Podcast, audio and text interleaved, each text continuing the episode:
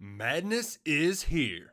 Say goodbye to busted brackets because FanDuel lets you bet on every game of the tournament.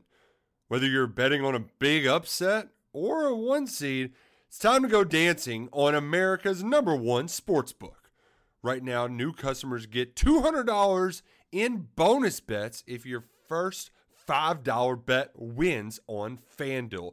That's 200 bucks to use on point spreads money lines. You can even pick who's going to win it all. Just visit fanduel.com slash on three and bet on college hoops until they cut down the nets.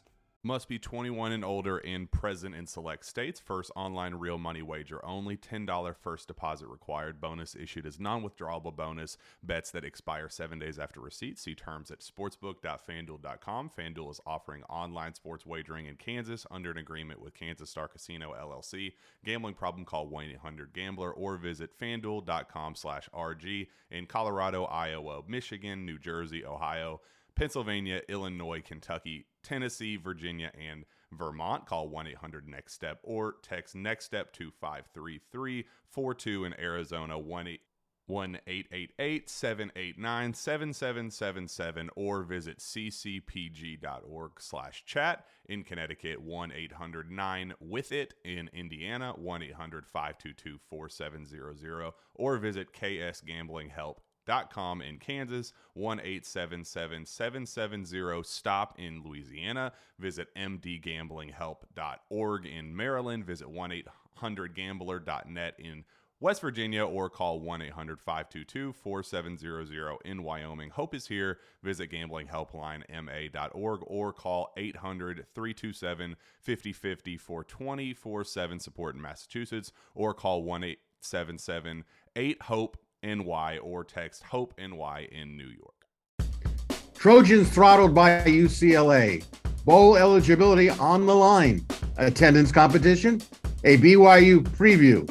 The latest on the Trojans head coaching search and our Pac 12 weekly predictions.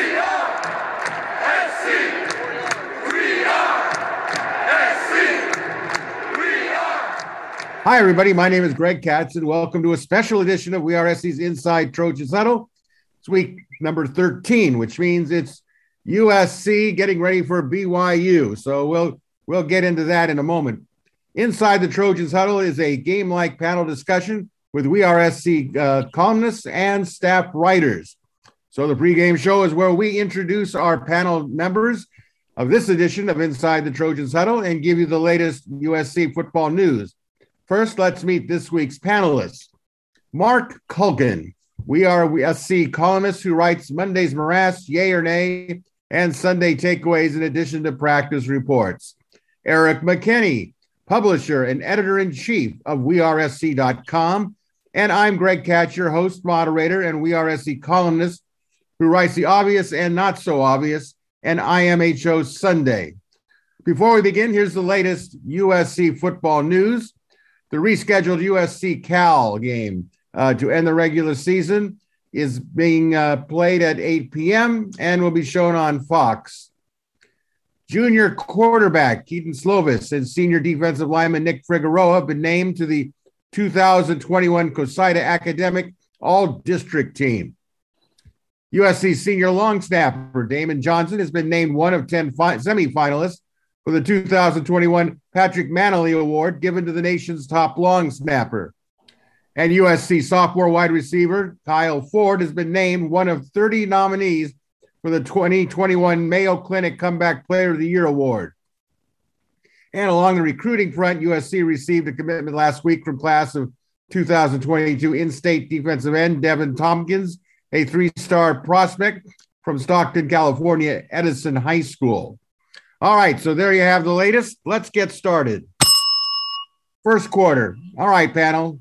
I know you're going to feel very, very unhappy that we have to go over this one more time, but your general thoughts and takeaways uh, on the USC UCLA game. Eric, we'll start with you. Any final thoughts on that uh, disaster? Are, are, we still calling it a game? That, that's that's still the word we're going with. I think that's a wonderful, wonderful thing on your part, and it, it deserves, you know, let me give you something for that. There we go. That I was appreciate it. Uh, it, you know, no, there, there's nothing else to take from that. I, I think what we saw was a defense that is at this point of the season what it is, and, and I think we all kind of hit on it. And when when we talked about it after the game was there's some flash there from Jackson Dart, and and you're starting to see okay if, if we're if we are really starting to turn the page on this season and, and look at what 2022 might bring. Uh, there there are worse things than starting an offense, you know, with with him potentially as your quarterback. There's still ways for him to go, and and he certainly made his true freshman mistakes. Um, but playing clearly not at hundred percent on that knee uh, and and being thrown in there now and, and having to go against a, a UCLA defense that could kind of do whatever it wanted because it knew that its offense was going to score every time it touched the ball. Uh, I, I, think that was kind of a- asking a lot um, for him, and and I think he played well. So again, uh, you're not taking really any positives out of that game for this season, uh, but when you have to start picking at things that hey, you know, maybe way down the line uh, you're seeing something from there. I, I, think maybe you could find a few positives. Ultimately, though, this is just, I mean, you, you look back at, at, you know, the 2005 USC UCLA game, the way USC fans kind of talk about just how bad that UCLA team was and, and how, or how bad the, the, yeah, the, UCLA team was.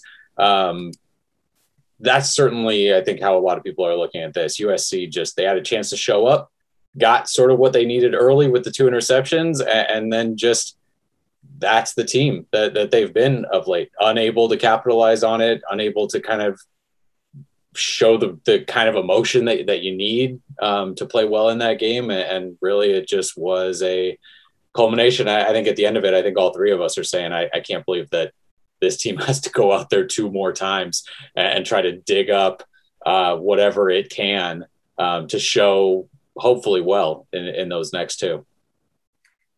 All right, uh, Mark, mm. what are your thoughts? Yeah, we're going to refer to that as the score that shall never be named again um, game. So uh, I, I, told you, Greg, right after the game, they the Coliseum scoreboard and big video board was cleared as quickly as USC's team cleared the field, um, or as Kazmeir Allen ran back that kickoff return. Um, there just wasn't a lot to to take home from that game. Um, Eric covered it. You know, you can talk about individual players who, who played well. Um, Gary Bryant now has two games in a row where he can say that he's played very well against their, his crosstown rival.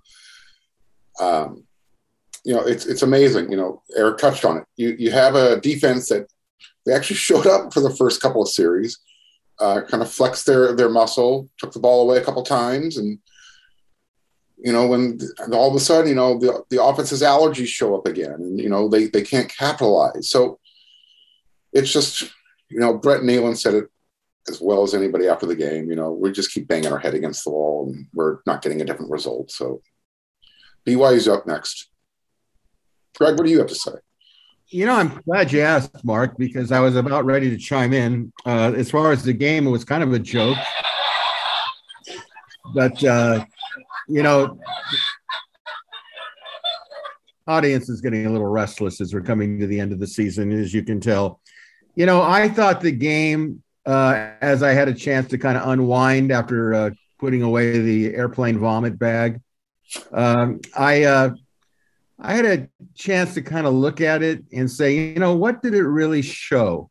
I mean, obviously the the points on the scoreboard showed, but attitude, uh, players' involvement. Uh, you know, this idea that UCLA came out and um, they were, you know, dressed to go in the warm-ups, and SC guys have their shirts off. Uh, you know, I, uh, you know, it's all a symptom. And then some of the quotes afterwards, you know, admirable quotes. Uh, I thought Nick Figueroa was very candid. You know, he, he wants to be good. He wants the team to do well. He's looking forward to next year. But he kind of said between the lines, I don't think everybody on this team is where I'm at. And you know what? Uh, God bless him. You know, he is speaking like he's doing a little bit of an autopsy of his own teammates. I think it's a real problem in that clubhouse. Uh, I sense it. The quotes that come out Uh, even uh, you know Brett Neilon's a great kid. You know he's he's a little undersized. You know he takes a lot of punishment when people put the nose tackle right on his face, and he's got to deal with it. But I don't question his effort. I question the effort of some others. But I'll tell you what I question. I question a lot of the coaching situations, and as I've said many times before, usually coaching is the last place I go because I was a coach for a long time. And I know that there's a lot that goes into it that I don't know and I'm not at practices every single day. Uh, even in the closed practices, you know, stuff goes on. But I will tell you that when I take a look at Drake Jackson, is he really ready to go to the NFL? I don't think so. Uh, he doesn't have enough proven work on it. I know he said before the season, I'm going to the NFL. Well, what does that tell you? What message does that send out, especially in hindsight? Uh, but then you see a guy like Drake London who says, uh, I'm going to play in a bowl game no matter where we play or what it is. Now, there's a team player to me. I'm not saying Drake Jackson isn't a team player. Uh, I look at Korey Foreman. What kind of development did he have? Uh, they made him a movie star before he even played a game. It's pictures up there above the Galen Center. And I get that they're trying to drum up good, positive stuff and good for Korey Foreman. But, you know, when you go between the lines, you've got to do something. You've got to prove it. And I think that his uh, best, best days probably were ahead. But I, I took away from this uh, game all about attitude, uh, direction. You know, I think the team has basically packed it in, not all of them, but many of them. And, uh, you know, it's going to be a very difficult uh, situation for the final two games. So let's move on to the second quarter. That's really kind of a good uh, portion here. I, I, I want you to think in terms of context of what will it take the Trojans to win their final two games to be bowl eligible? And I'm going to add a little something for you guys. Do you really think they should play in a bowl game? Uh, so, with that in mind, I know Mark, you probably got a lot of thoughts on this one. Have at it.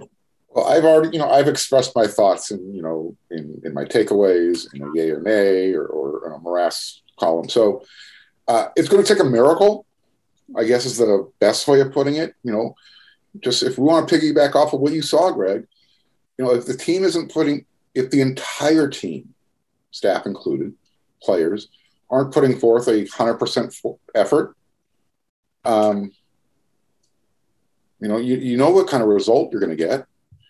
So you get home against BYU, and then they go on the road against Cal.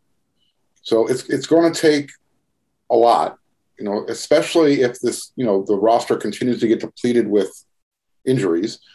Um, you know, how many of them are can they play through, and how many of them are, hey, coach, I'm hurt, take me out of the season. Um, you know, those types of things are going on in the locker room.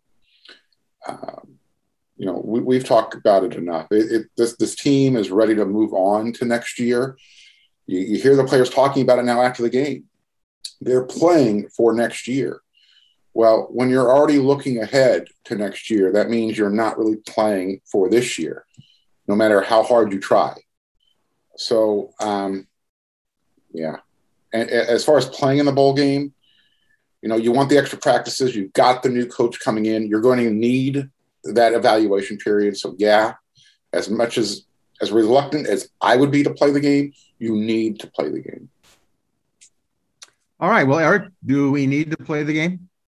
Uh, I don't care about playing the game, but yeah, everything up until the game is is really important. I, I think those extra practices they that they would get, especially because most likely it would be in front of the new coach. Uh, he he's going to have to make decisions on this roster with, with the transfer portal. There, you can get so much turnover, so much roster turnover in one off season, and I, I think the new coach needs to know, hey, who's in it, who's sticking here, and who maybe would be better off going somewhere else. You, th- there's no better opportunity for him to get that look than in those bowl practices in, in December leading up to it. The outcome of the game, playing in the game, whatever, but being able to, to be together in uh, those type that type of setting uh, for the new coach, I, I, think would be hugely beneficial rather than needing to wait until winter conditioning or, or spring ball, or just kind of relying on film of maybe you know what he could piece together or, or talking to people here and and what he could piece together that way. I, I think that would be big. That being said, winning these next two games, I, I think Mark hit it. You know, miracle or, or just less than that. I mean, it's it's two teams that are going to do everything that UCLA did offensively and, and are capable of it with those running backs, uh, with a couple capable quarterbacks. I, I think it's going to be it's going to be really tough because the the USC defense the, there are no answers. If there were answers, they would have found them. Uh, by now, it's just that it it's going to get run out there again you hope that that things are better, but so far you just have not seen anything to make you think, oh, they're they're just a week away. Um, it, at this point, the week away is just the week away from from the end of the season. So again, I, I think there's going to be guys that there'll be guys for USC that go out and, and absolutely give it their all and and go 100. Um, percent If again it's Jackson Dart, you've got kind of a, another week with him sort of as the leader for the offense and, and getting settled in there. Uh, I don't think you know BYU and, and Cal are these you know completely unbeatable teams, uh, but so far everyone's looked pretty unbeatable when, when they're going up against the USC defense of of late. Well, I'll tell you what, they're redefining what fight on means to me. Uh, I don't see this team fighting on and living up to the at least forget about the scoreboard, living up to the motto of we don't give up. And that alarms me. You know, if why would I go to work if I'm not going to get paid? Why do I want to play in a game if I'm not going to put out? Well, the players that put out should be on the field. Otherwise, the other players don't be on the field. Now, I have a contrary uh, viewpoint of a couple of things that were said here. Um, first of all, uh, how should I put this? I think the new coach is going to be named soon, but we'll get into that a little bit later. Um, I don't see the value personally of uh, bowl practices for this group uh, because I think that you can get so much off of film. Uh, you know, the, these players that may come back or coming back, how can you be talking about next year? You know what? This whole idea of, oh, look at all the players that are coming back next year is one of the biggest farces ever. Look at if you're a lousy team and you're bringing back lousy players that have bad attitudes, what is what is uh, uh, six or seven months going to do? Now, that being said, I think the new coach will become familiar with it and probably is probably watching the games if that person already knows they're going to get the job they may not be watching it live because they're already coaching their own games, but I think for the most part, uh, you know, this, I think that BYU has a lot to play for. You know, they're number 13 in the country. Uh, they have big bowl thoughts. Uh, and of course, their, their uh, head coach is now the subject of head coaching rumors to other places, USC in, included uh, as, a, as a dark horse. Uh, I can't think of a worse situation, then USC is out of bowl contention, goes up to Cal. Cal uh, may or may not be in contention. They're going to play at UCLA, uh, and that's going to be a tough one. But let's assume that Cal isn't bowl eligible. You're going to present to the country two teams that are not bowl eligible. Now, the only only positive could come of this is that SC names their head coach and they splatter it on national TV. Uh, but then again, we're starting at eight o'clock on the West Coast. That's 11 o'clock on the East Coast. You know, how many people are going to stay up for, for that? Uh, I guess if you can't get to sleep, you'll turn it on. But I, I don't, uh, I have no compassion about not getting in a bowl game. I don't think this team deserves to go to a bowl game. Uh, that doesn't mean the players that you have mentioned, some of them Gary Bryant Jr., I think Dart, I think some played very hard under difficult circumstances, and I think they probably deserve to go. But you know, it's a team game. It's not an individual sport. You can't set the individual guys. Okay, Jackson, you you can go play in the SoFi Bowl, the Jimmy Kimmel Bowl, you know, and, and we'll be happy with that. So this actually takes us to another question. So let's get into uh, our halftime, the attendance competition. I'm putting you guys right on the spot here, and don't homer me out. Uh, your thoughts on which Saturday night game will draw the most fans? Will will it be Cal at UCLA, or will it be BYU at USC? Eric, step aside of the landmines there. It's all yours. I, I mean, with those, I, will pick USC because I, of the four teams, my guess is that there's probably the most BYU fans uh, that that show up of the four. I, I do want to say I, I'm curious um, if a lot of the attendance digs for SC UCLA came with early shots of it because yeah, it, it looked empty early, but I got to say it filled in and you know around second quarter when we looked up, it, it was kind of surprising how many people were there considering you know we'd been watching home games almost all season at the Coliseum that looked e- you know easily half empty. Um, but that that Eric, one was Eric, one. Eric, Eric, let me ask you a question. Seriously, it was not a sellout. No, was there sixty-eight? Was there sixty-eight thousand in the Coliseum? No, that I I would I would assume that was inflated, but clearly more than we'd seen lately. Again, I'm I'm not saying that that was a sellout. And if we're going if we're pivoting back to this one, I don't expect very many people there on Saturday night after Thanksgiving at at seven thirty uh, at night. Maybe a lot of people have family in uh, to town and, and they put that together as a as an outing, but like I said, I, would assume SC BYU supported a bit by uh, by BYU fans um, coming to the Coliseum. So, are you saying that BYU SC is going to draw more people? That that would be my guess. Okay. What's the attendance count? The real attendance count? Less than what was announced for UCLA. oh, well done, Perry Mason. All right, Falcon, what do you what do you think here? What's your what's your read on this? Yeah, it'll be for one. It will be a, a BYU home game. Um, there will be more BYU fans than USC fans, which I'm going to get to here in a moment. But I, I would say there was probably a total of sixty thousand at the high end point of the USC game against UCLA. Eric, yeah, maybe sixty thousand. Fair. Sure. Okay. So, which would be by far the largest crowd the Col- Coliseum has seen all season. So, kudos. Um, but uh, back to this week's game, it'll definitely BYU USC will have the larger attendance because BYU actually, you know, they travel well. They have a large culture that follows them um, around the country. Uh, so they are going to fill some seats in there. Uh, what sucks about that is that this is the last home game of the year, which makes it senior night, which means you're going to have a lot of players um, who have gone through a lot of crap these last two years. Didn't really get a senior year last year.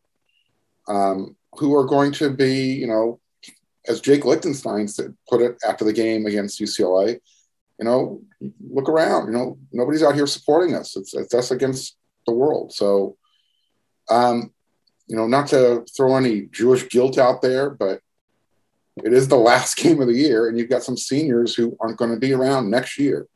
So maybe a little Trojan family can spill out there on on Saturday. You had to pull out the kosher card. You got to go somewhere, man. it's, look, it's we are at rock bottom. You got to go somewhere. I'd rather go to Canter's, but that's just my personal opinion. If not the their, their service has gotten even worse than it's ever been. So, and that will actually have to be a, a program unto itself uh, in the off season. There you go. Um, well, I'll tell you what. I I think that BYU traditionally brings people. They whether it's basketball or it's football, they are a close knit group, and I think they're going to be. It's going to like be a Notre Dame game in the Coliseum. There's going to be a lot of people rooting for BYU. Um, you know, I don't buy this thing. You know, it really annoys me actually uh, when I hear players uh, for the Trojans saying it's us against the world. Dudes, you put yourself in this position along with your coaching staff. You are not victims of anything. You had a chance to make it straight on the field, between the lines, on national TV almost every week, and it hasn't happened. Wish it would have happened, but it didn't happen. You're not victims, you know, and, and you got to get that out of your mind, in my opinion. you want to do something about it, go out and do something about it. Okay. Uh, we have yet to see that. So I'm going to say that there'll be 60,000. Okay. And I think that 30,000 of it will be BYU fans. Uh, they will stay to the end. I don't know if I don't really know if BYU is capable of putting on 62 points on the scoreboard, uh, to be honest with you. But they're they're capable of being physical. SC's offense, we'll talk about that later. But uh, you know, Cal and UCLA is a rivalry. UCLA fans are probably up for it after the big rise after the last week, but I don't think that they go to a game after the SC UCLA game. It's kind of a letdown. They probably already turned to basketball. So we'll let them have their hoops happiness. Uh, there we go. So since we're talking about BYU, we'll head right into the third quarter. Uh, Mark, what's going to happen on Saturday night at uh, 7.30? Hmm. Um, we're going to play a football game. BYU will eventually win, and USC will be officially ruled out of the bowl game. Okay. Uh, I, I don't know high scoring, high scoring, low scoring, no scoring. Does it matter? I, you know, I'm I'm trying. I'm sorry. I'm not trying to be flippant, but you know, at this point, you don't know what to expect with this team. Um, you know, you, you would think scoring 33 points would be enough to keep your team competitive. But when you end up giving up 62 points, you know, you you've got no defense. You've got special teams that plays fairly decent for the, you know, all season. And at the most crucial point of the game where the crowd's into it, there, there's some energy in the Coliseum, the team's getting into it. Special teams you know, gives up a kickoff return for 100 yards, and all of a sudden, game over. So I, I don't know what to anticipate with this team. Um, there, you know, again, why why even go into formalities that this is what's going to happen? I anticipate USC coming out, trying hard, putting forth an effort. BYU eventually wearing us down, and walking out of the gate out, out of the Coliseum with a victory by 20 points and they'll they will be the last team to score 40 plus points on USC in the Coliseum. How's that? So you think they will score 40 points or more? Yes. Okay. They won't score 60, but they will score 40.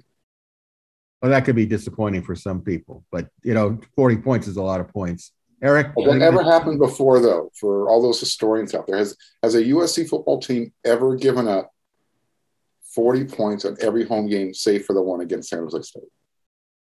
Well, and make- Arizona, Arizona, they only gave up 34. So don't don't, don't nitpick this, all right, Eric? it was, well, it, it, was a USC record three 40 point games in the Coliseum allowed in, in a row. Um, when and they Arizona just ran out of time if Dante was to put it in a context. So. Oh, well done. Ran out of time. That that's that's a good one. All right, Eric, what do you think? I, I, think ultimately, ultimately that's it, right? I mean, BYU is bringing a 1,300 yard rusher into this one. I mean, if if they want to give him, you know, 25, 30 carries, that's going to be really difficult for for USC to do anything against. I, I don't think that you know the USC offense or Jackson Dart or you know if if Keaontay Ingram is is fully healthy to play. No, those are questions that that have to be answered kind of this week. But ultimately, it, come, it comes down to USC can't score as many points as the opponents are scoring against the, the defense this year. And, and I would not expect that to change against a BYU offense that is pretty good. Um, and a BYU's, game, BYU's defense is better than UCLA's defense. Let's just let's just start there. I think that's I think that's probably true. And and whatever maybe USC had in the tank to get up for against UCLA, that's gonna that's gonna be tough to rebound emotionally from that.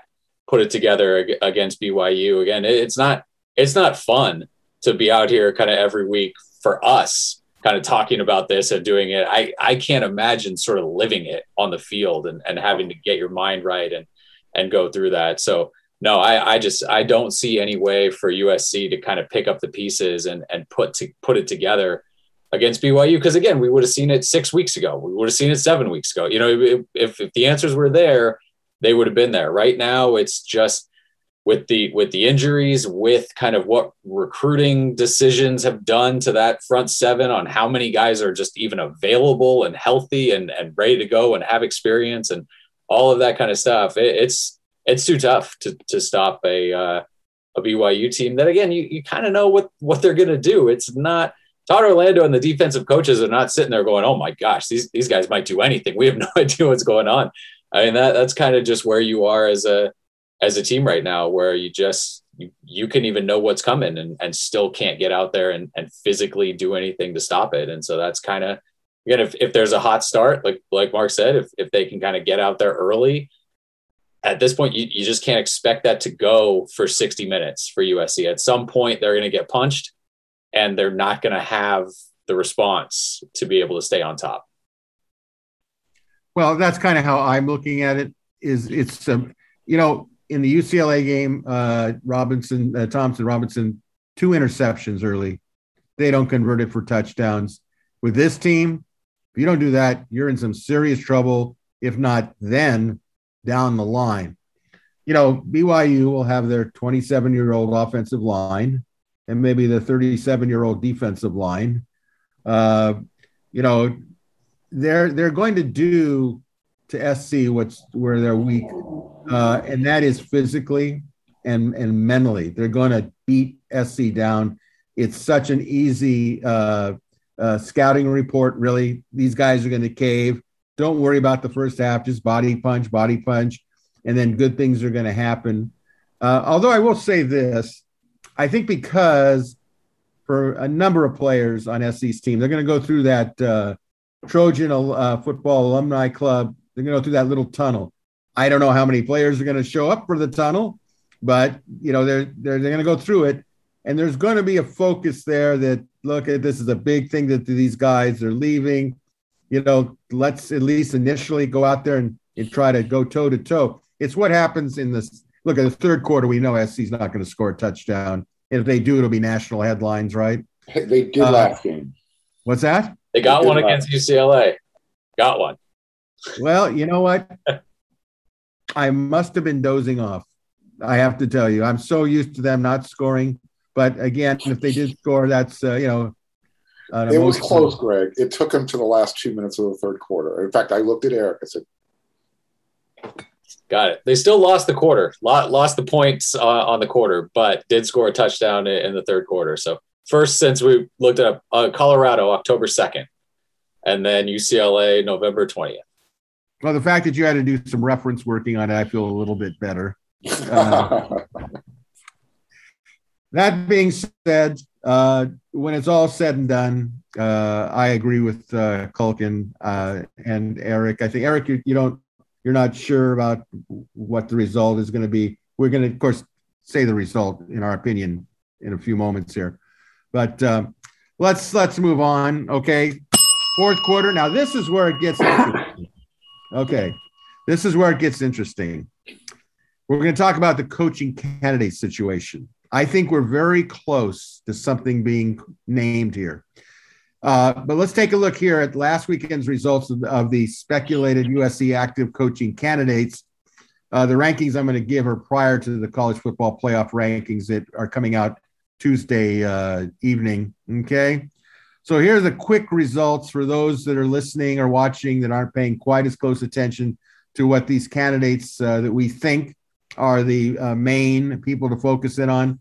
Uh, Dave Aranda's number 11 Baylor team is now 8 and 2. They won 20 to 10 at Kansas State, and the quarterback was knocked out of the game. So uh, that was a big thing. Now they end the season uh, hosting Texas Tech.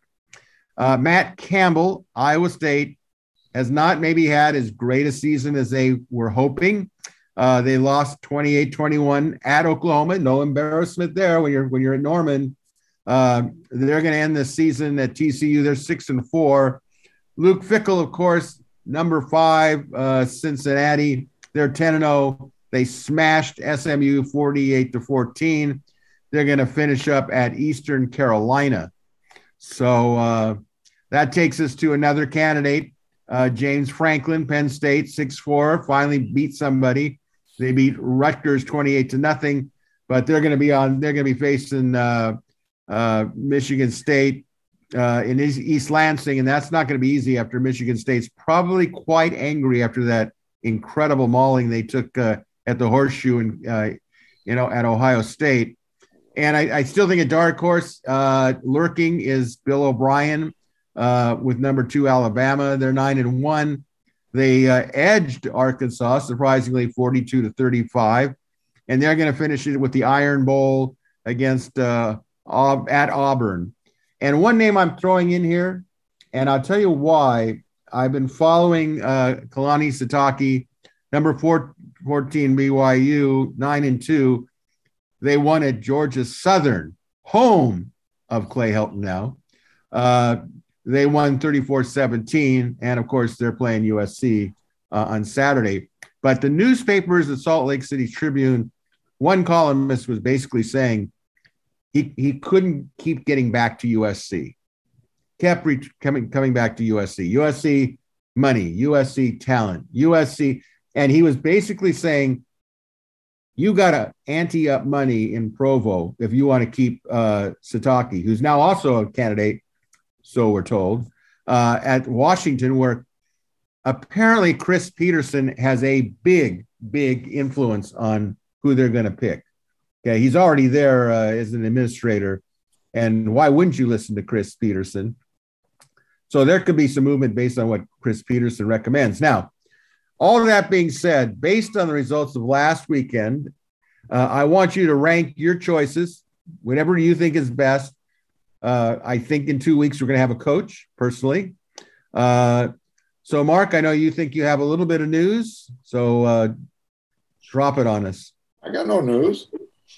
I got no news. Uh, no, you know, a lot of you know innuendo and speculation is out there that you know, Greg, you've, you've already touched on it. That USC is going to announce their coach in the next couple weeks. Uh, whether it'll be you know prior to the Cal game, during the Cal game broadcast, or the Monday immediately following. I think everyone is kind of in agreement. It's going to happen around that weekend because it sets up for USC's final big official visit uh, recruiting weekend. So they're they're they're kind of you know getting all the dominoes in place, so to speak. Now, with that said, um, my first choice, one A, um, and he would probably be one B as well, but I can only have one, is going to be Dave Aranda. Uh, you know, he just Greg, you said they won. They lost their quarterback in the in the process as well. Um, so to be able to, you know, to continue to win and do it on the road without your starting quarterback is huge. And you know, I, I did a little research. I wanted to find out, you know, what happened during their game. And I came across a little news article uh, talking about their juice crew, which kind of, you know, rang a bell with me since USC's been trying to create their own energy at practices with their, you know, their West Up squad, juice crew, towel wavers, whatever you want to call them. And um, for the first, I'm just going to read it to you because it's real quick, just a few paragraphs.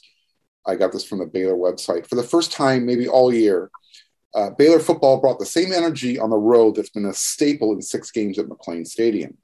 Crediting the uh, Juice Crew that included freshman Jaden Maronin, Josh Cameron, Tate Williams, and Braden Strauss.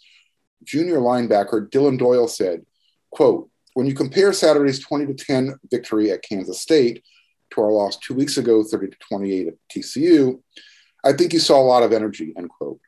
We brought the juice crew this week, he said. Those guys are really energetic on the sidelines, and I hope you guys saw that. It was a blast.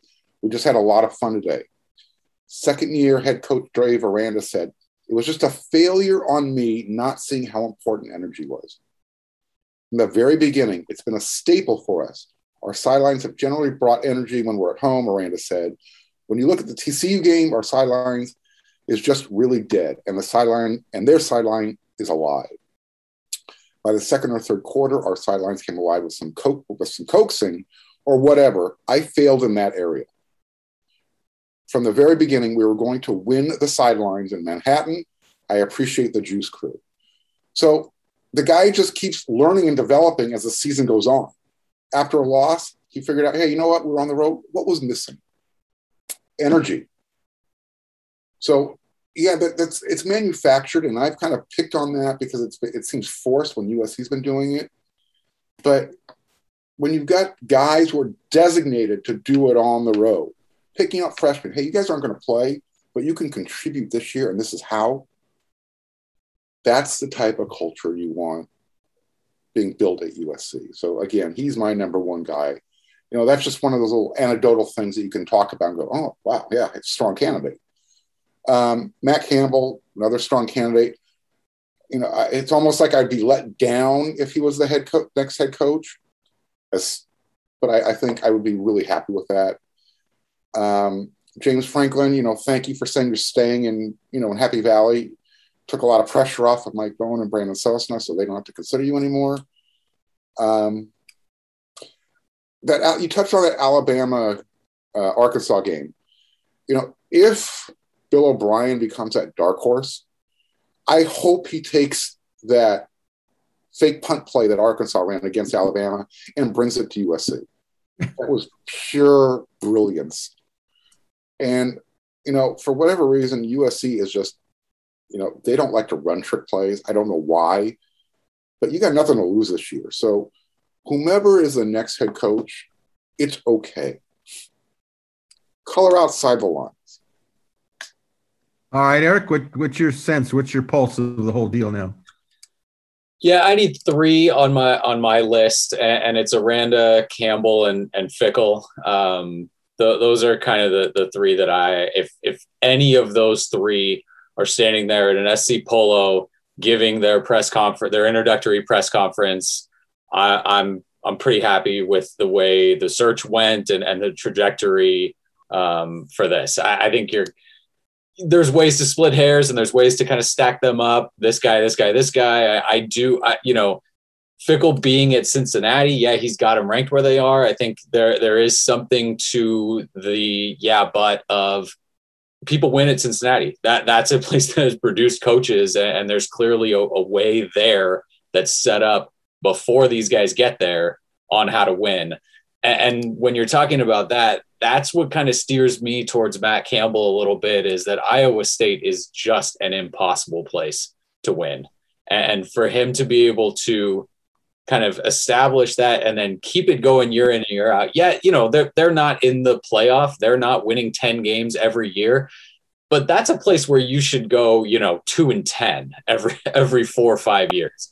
And the fact that he's not doing that, I, I really appreciate that he's able to kind of build a program, establish a culture, and then keep it going. Dave Aranda, I love the fact that he was able to kind of catch them last year and have them here. I would love even more if we could see what he did next year at Baylor, kind of riding on this successful year. How does he carry that into the offseason and now kind of work as being, I guess, the hunted maybe next year? I think that gives you kind of a, another data point for him. That being said, the the defense first, kind of of of all three guys. Aranda probably gets the edge on. You know, I, I don't buy into fully. Oh, he's got to have Southern California roots, but it sure doesn't hurt. It it doesn't hurt when he comes here. He knows what USC is. He knows what it should stand for. What's and and specifically kind of what's important about it. What's a highlight? What to focus on? All of that. Uh, he's a guy that that would have recruits turn their heads pretty quickly. I think he's a guy that, that people have seen, you know, what he does defensively, uh, a guy that would do well in the transfer portal. If you combine him and USC with, with guys uh, who would then jump in and, and go out to USC, I think there's a lot to like um, about Aranda. I, and for me, those kind of are, are, my top two, Aranda and, and Campbell there. Um, and I, th- I think at this point, maybe maybe the the two likeliest uh, names that cert- certainly the two that are getting kind of the, the most talk and, and attention at this point. All right. Well, here's here's what I think. Here's what I know. Uh, Fickell will not be the SC coach. Uh, rumor was relayed to me that he has already told uh, SC that he's not going to be coming. This was a couple weeks ago. Now, again, I don't make up rumors; I just spread them. Okay. Uh, I think it's it is. Look, he he's going to get into the playoffs. I mean, at the rate that the the top four are rotating, they're going to. I don't even want to say they back in, but the way it's going, a tremendous shot. SC's not going to wait till January to find out who the head coach is. I mean, that's just a you know, that's a no brainer. Uh, Aranda uh, seems the most logical in one way, but I have always said this, and I haven't said it for public. I'll say it today. He seems like a really upfront, stand up guy. And I think that it is going to be a problem for him after only two years at Baylor, and it's his first job. They supported him. They did a lot of things to make him be in the position he's in today. It wouldn't totally shock me now if he said, "I can't do it." I I the I think he's incredibly loyal. Okay, wherever he's been for the most part. So that and but the thing about Aranda is he's gotten really, if you look at uh, you know we have to look at the LA Times as a you know wide circulated thing for the for the masses. Uh, I personally think they should all be reading wearesc.com, but I'm a little prejudiced in that. Uh, but a lot of play has been for Aranda, you know, going and talking about where he came from and his roots. And, you know, if you read the story that uh, uh, McCullough uh, wrote on Aranda, there was an aspect where, where one of Aranda's um, mentors, co coaching people, said he's incredibly loyal to where he's at. So, you know, it, he has a big decision to make. Now, that being said, I'm hearing that Campbell could be the guy. Okay. And he's the least of the three publicized. Uh, you know, I think you both hit a hit it on the, the nail on the head here. He's the one where it's to be like, uh, uh, who's he again? Now, you know who he is. I know who he is. I don't think the general public in Southern California really, at this point, all they hear is Fickell, All they hear is Aranda. But, you know, Matt Campbell could be the guy coming in. He's got a family, but they're not quite. You know, the thing about uh, Campbell that I like, well, first of all, all three of are defensive guys, so I like that to begin with. And Brock Huard, who I actually have a lot of respect for on national TV, did say 100% it has to be a defensive guy, 100%. So we're going to get our wish, I think. Uh, but Campbell's father is also a very successful high school football coach in Ohio. Uh, I think he's up in the Massillon area. Uh, I think that's what I uh, had read. And, you know, there's something about coaches' sons. Of course, we have to say there's exceptions to the rule with Clay Helton, of course. Uh, but by and large, coaches' sons are generally pretty sharp cookies. Uh, they they know what they're doing. Uh, you know, Campbell had a buzz uh, this uh, this weekend when he said, "I'm not into uh, whether we win the Big 12. I'm into how good we can be for who we are," which I think could be misinterpreted by a lot of people, and I can understand the firestorm that that created. Here's what I do know. Uh, of course, do I really know? But here's what I do know. Uh, we're going to finish the regular season for most teams, except for Cal and USC, and then you can have the you can have the the uh, conference championships. Campbell's not going to be in the conference championship. Chances are Aranda's not going to be in the conference championship. Could be, but outside chance. Fickell, who knows? He could be going on until 2022. Uh, I think when it's all said and done, I think after the second, after they announce the bowls where people are going, SC's going to make that shot, and I think they're going to do it. Uh, if they're going to be bold about it, they do it before the bowl announcements are made, uh, so they can get the maximum publicity. They'll leak it on a Friday. The game will be played on national TV on Saturday, so now they got double buzz. And then they'll schedule a press conference for Monday or Tuesday. The season will be over for let's just let's just say for hypotheticals. Uh, Matt Campbell, uh, you know, uh, they are bowl eligible. Iowa State. Okay, they are bowl eligible, but I don't think that's going to be an issue. So we're getting to the nitty gritty, and uh, you know it's going to be very exciting, in my opinion. Now, excitement is when we go into overtime. Excitement is our predictions, which I know that all of the listeners and viewers are just waiting so they can go out and make a bet. So we're going to start off with Friday, November 26th. By the way, we wish everybody a happy Thanksgiving. Okay, hope you get all the turkey you can eat and uh, all the stuffing you can you can handle. So let's start off here with uh, Colorado at number 23, Utah, 1 p.m. game on Fox. Utah is favored by 24 points.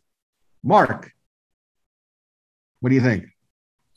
Yeah, um, I think Utah is riding that red wave. Um, huge, huge, big smack of Oregon. Um, they're going to do the same to Colorado and uh, find themselves, you know, probably resting most of their players in the second half so they can be ready for uh, the next game.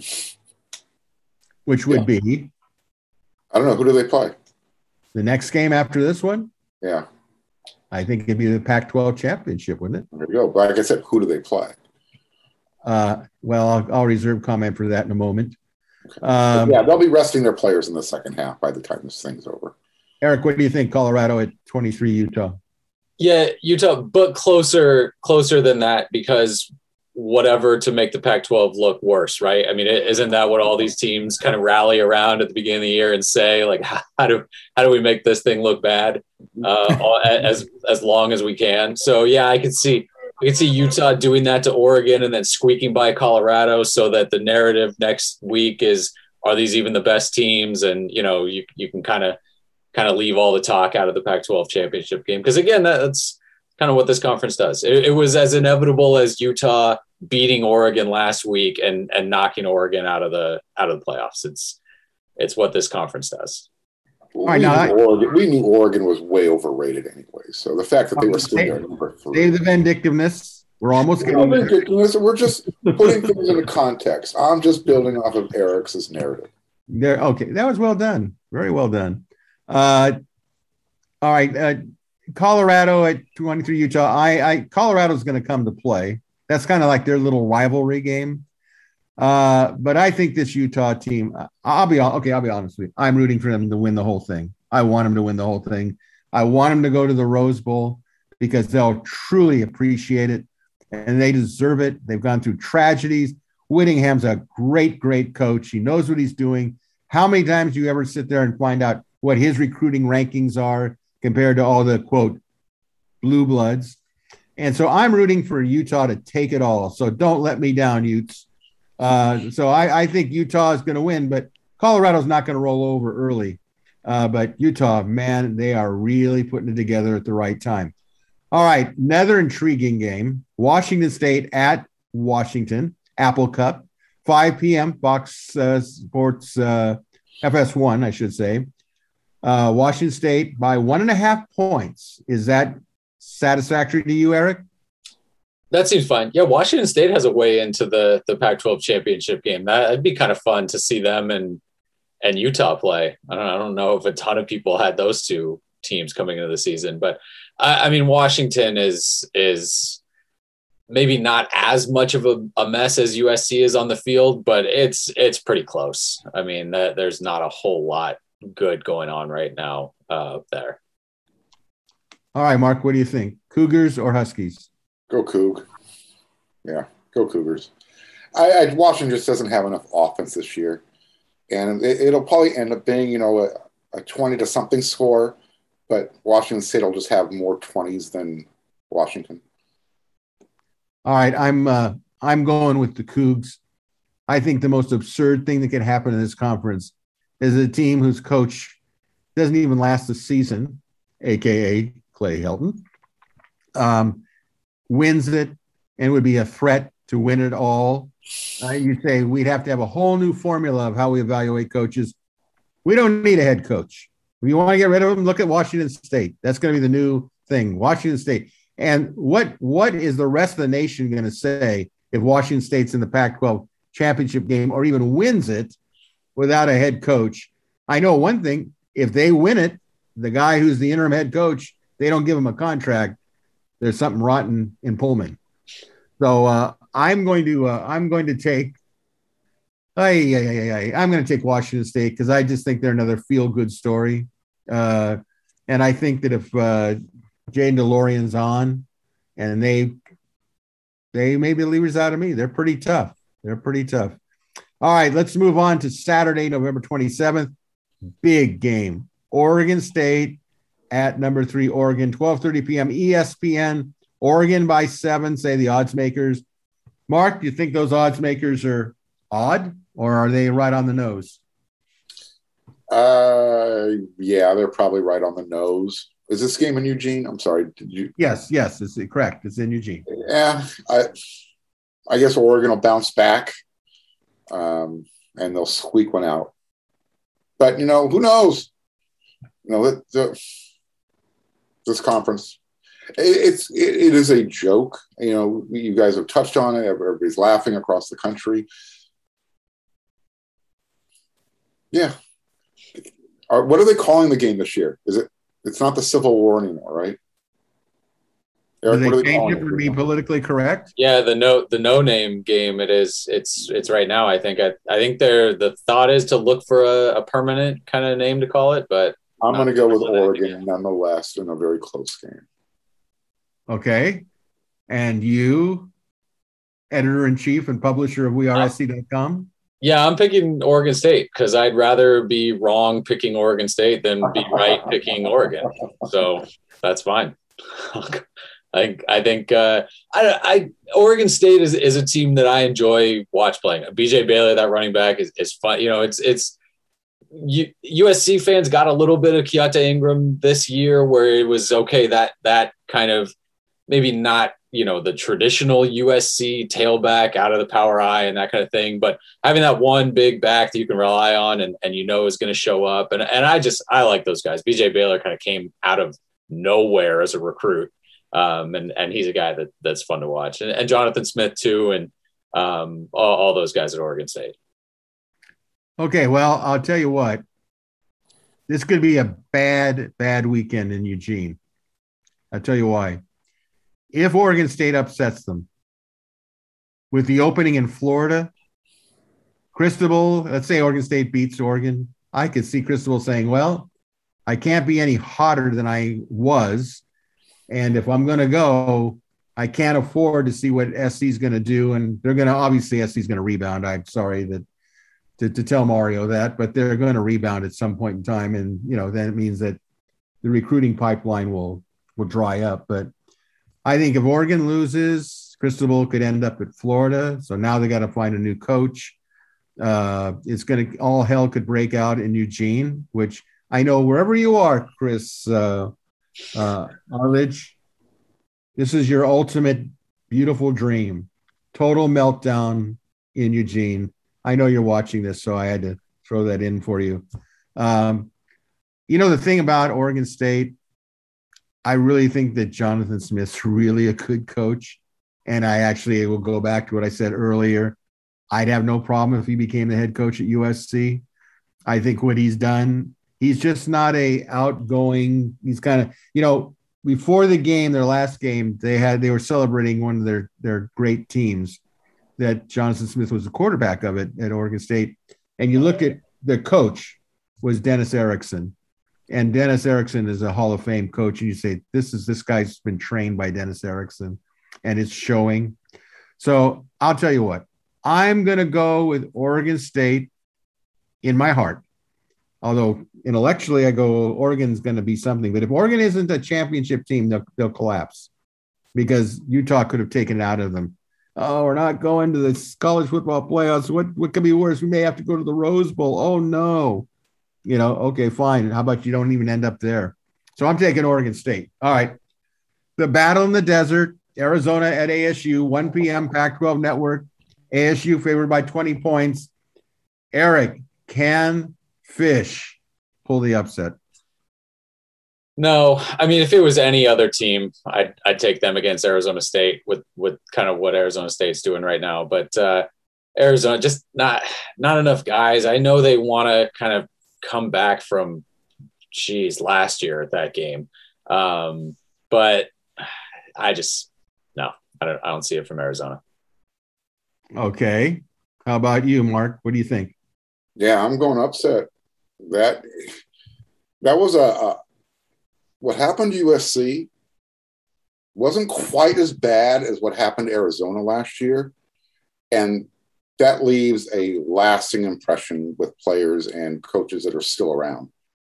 Um, so, yeah, I, I'm thinking a little payback. It'll be a close game. I think just on emotion, Arizona will find a way to maybe get a game winning field goal, whatever it takes. They're going to find a way to win this game and then uh, yeah, there's going to be some celebrating. All right, I, I think that ASU is one step uh, be, uh, from total destruction. I think we're waiting to see what's going to happen with uh, with the head coach there, uh, and if uh, they come down with recruiting violations and everything, the whole place is going to get leveled, and people are going to lose their jobs. Uh, I think that ASU's team is one big cluster, fill in the blank.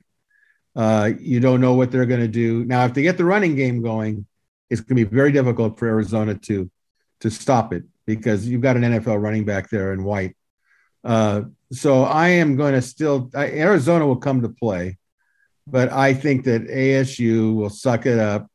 Uh, I don't know even make I don't even think it makes a difference if it's at ASU uh, or, or, Arizona. It's a, you know it's going to be a, a, a, game, but I, I think that ASU will win. I don't know if they'll cover by twenty though. All right, here's here's a uh, game that should really not even be on the boards. Notre Dame at Stanford, 5 p.m. Fox. Notre Dame by 17 points. Mark, is it going to be more or less? 17? It's going to be more. It's going to be more. Stanford is brutally bad going down the stretch. I mean, I didn't see what Cal did. I saw the final score, um, which, you know, is another reason why USC should uh, hope that they get a win on Saturday. Um, yeah, Notre Dame is going to crush the tree chop it down. All right. Are they going to make firewood out of them, Eric? Yeah, by 17, by 170, it's same same thing. Sure, sounds good. 29 points, one point. It's the same, right? Well, I will. I will say that this is the game that Notre Dame is going to try to show the nation why they should should be part of the college football playoffs. And there is no doubt in my mind that Notre Dame is going to wipe uh, Stanford from here to Berkeley. It's going to be ugly. And those players from Notre Dame will be motivated. They don't care whether they're the number four seed or not. Just get in the darn thing. They've been quietly coming back, positioning themselves. So I say that Notre Dame will will will make Stanford wish they never ever schedule this game. Uh, Cal at UCLA, big rivalry, of big big uh, UC system versus little brother. 7:30 p.m. FS1 UCLA by seven points. Eric, how tough is this game going to be for UCLA coming off a big win over the Trojans? They may not show up. I, I think Cal's going to win this game. I think UCLA did what they did to USC, and the guys were like, "Okay, that's it. We're we're done." Um, I, I don't have a hard time seeing Cal win by quite a bit in this one, and and UCLA. I mean, it, it this is not a great UCLA team. I think this Cal team is kind of fired up after going through what they went through during the, you know, losing, going through the COVID stuff for them, but losing to Arizona. They were the team that lost to Arizona. Like that, that has fired them up clearly. I would not want to be UCLA or USC kind of standing in the way. I, again, this is not a great Cal team, but they can run it and they play defense and, and they can hit you. Uh, and, and, I don't I don't think UCLA is going to be ready for that coming down off of what they just did to USC. Mark, okay, I agree. I don't want to spend any time on this talking about UCLA. well, I uh, I don't want to spend more time talking about this game, other than to say that if Garbers has a good game against UCLA at quarterback for Cal, they're going to give UCLA everything they can handle. Uh, Cal will come to play on defense. Uh, this will be a real interesting test between the UCLA offensive line and the Cal front. Uh, so I think UCLA will win the game uh, because I think they've kind of turned a little bit of a corner. The question is, is if UCLA lost, does that mean that uh, the chipster is in trouble with his job? I don't actually think so. I think what he did to SC ushered him into the Hall of Fame of UCLA memories. He'll be good for another year at least. All right, which takes us to the biggest game of the weekend, no question about it. That's why you put it on at 7:30 for national TV. Number 14 BYU versus our beloved Trojans, 7:30 p.m. ESPN. Uh, BYU is favored by seven. Be bold, Eric. What do you think? You know, looking back at the, that Stanford, Oregon State, Utah run, those three home games, they, they were all about in the same area. USC scored uh, 26, 27, and 28 in those games. They gave up 42 twice and 45. So right right in there 40 45 27 43 26 so you know something like that. I, I can see BYU winning. Yeah. Okay, Mark, what do you what do you see? Yeah, I'm. You know, I, I touched on that earlier in the show. I, I see BYU. You know, winning by 20. So why not 44-24? That's 20 point spread, right? Um, yeah. You know, and, and do, does Chip Kelly's Hall of Fame plaque come with "We beat the worst USC team ever"? we'll have to call and find out. I'm sure the SID has all that information. Um, you know, I'm thinking here, if I'm BYU, the pressure on BYU to score at least 40 points in the Coliseum must be enormous. I can just see this captain of BYU going, guys, are we going to be the one of the few teams that came into the Coliseum and not score 40 points or more on their defense? Our goal is to get 62 points uh, as a motivating factor. So I think we, I think the game will start off probably close, close, and then uh, the way we always see it, enough body shots to USC, and then everything's going to go uh, go south into the San Pedro Harbor. So I think uh, I'm going to take BYU, not by seven. I think BYU will win, eh, probably about uh, by 14 to 17 points. And I'm probably being conservative because I don't want to look like a fool, even though some would argue that I am. Uh, so I think that pretty much wraps it up, guys. So uh, let's close this baby out. Uh, a reminder again that the Trojans host BYU this Saturday night in the Coliseum, 7:30 p.m., and the game will be televised on ESPN. And a reminder: next Tuesday we'll review the BYU game, get the latest on the USC coaching search, which could open some eyes. Preview the Cal game, the big Cal game, and speak to uh, developing topics pertaining to USC and college football. So, until next Tuesday, I want to thank our panelists. Thank uh, to our on three technician, Jake Evans, and we thank all of you for watching or listening to Inside the Trojans Huddle. Have a really great Thanksgiving, and until then, fight on, everybody.